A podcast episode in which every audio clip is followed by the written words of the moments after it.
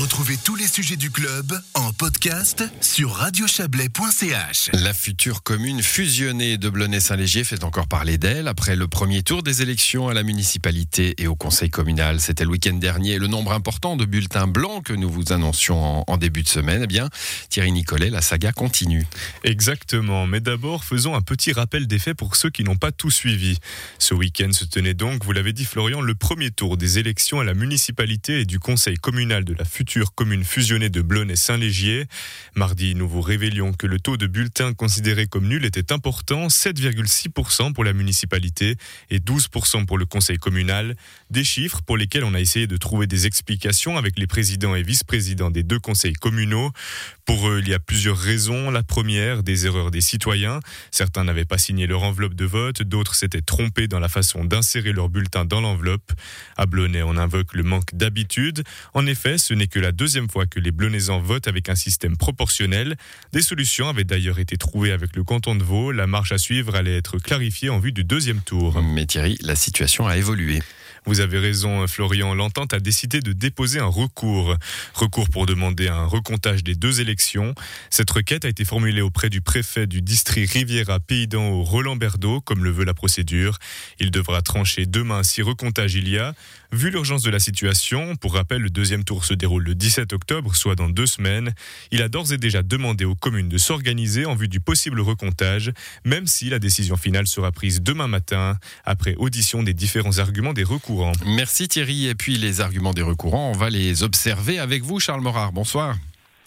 Bonsoir. Vous étiez candidat à la municipalité au premier tour, vous l'êtes toujours pour le second tour, Charles Morard, sur cette liste de l'entente. Alors on l'a entendu, c'est votre groupement, hein, on ne parle pas de parti politique, vous êtes une nouvelle formation politique à Blonay-Saint-Légier.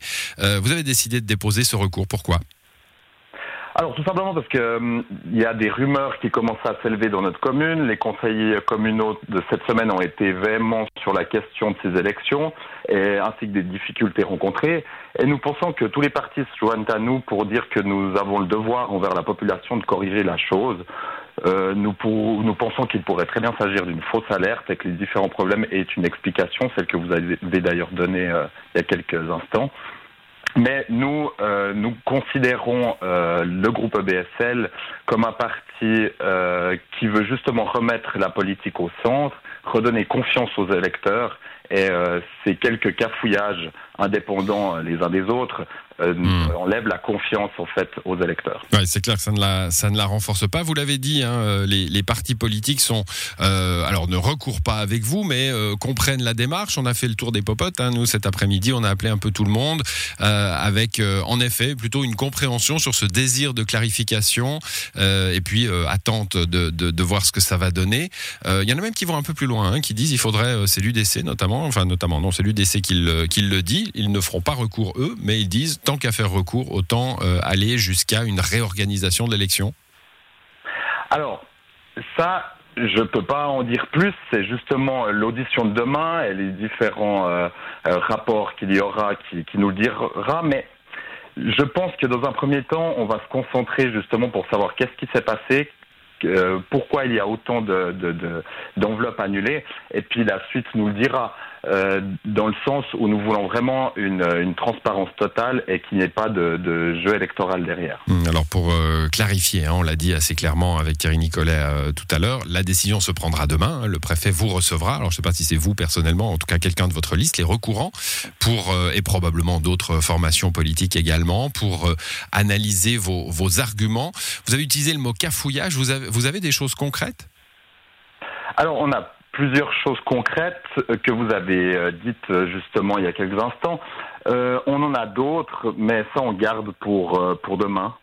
Pour le moment, on va en discuter demain avec le préfet et puis on les communiquera si réellement c'était quelque chose de grave. Si c'est pertinent, on l'entend bien. Donc ce que nous on a dit, on va le répéter, pour que ce soit bien clair dans ma tête à moi, c'est cette étonnante proportion de bulletins nuls avec notamment, c'était la raison principale évoquée, hein, le fait que les citoyennes avaient mal voté, entre guillemets, en mettant plusieurs bulletins dans l'enveloppe, hein, alors qu'il n'en faut qu'un et panaché, c'est ça. Voilà, alors c'est un chiffre assez énorme, en pourcentage encore plus. Mais nous avions aussi cet ajout de voie 2 jours après qui, pour nous, n'est pas vraiment digne d'une commune de 12 000 habitants. Et puis, ça aussi, il faudra que ça soit éclairci.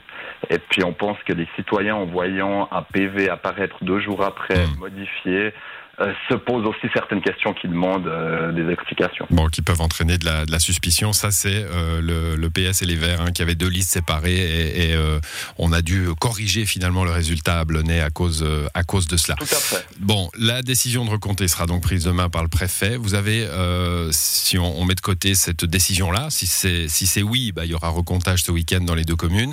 Si c'est non, ou si c'est oui d'ailleurs, il y aura un second tour. Vous attendez qu'il y ait des circonstances particulières, des choses mises en place pour que le deuxième tour se passe mieux? Alors, tout à fait. J'espère que certaines choses seront mises en place pour que le deuxième tour se passe beaucoup mieux.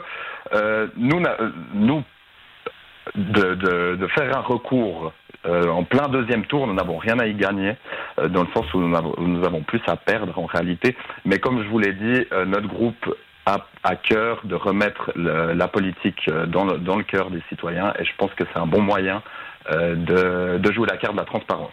Un désir de transparence donc et de clarté, c'est ce que vous nous dites, Charles Morard. Merci d'être venu nous l'expliquer, puis on suivra demain matin, on espère, on aura pour notre journal de midi la décision, hein, de savoir si samedi il y aura pour certains scrutateurs un samedi électoral plutôt qu'un beau samedi dans la nature. Merci à vous en tout cas, bonne soirée. Merci beaucoup, au revoir.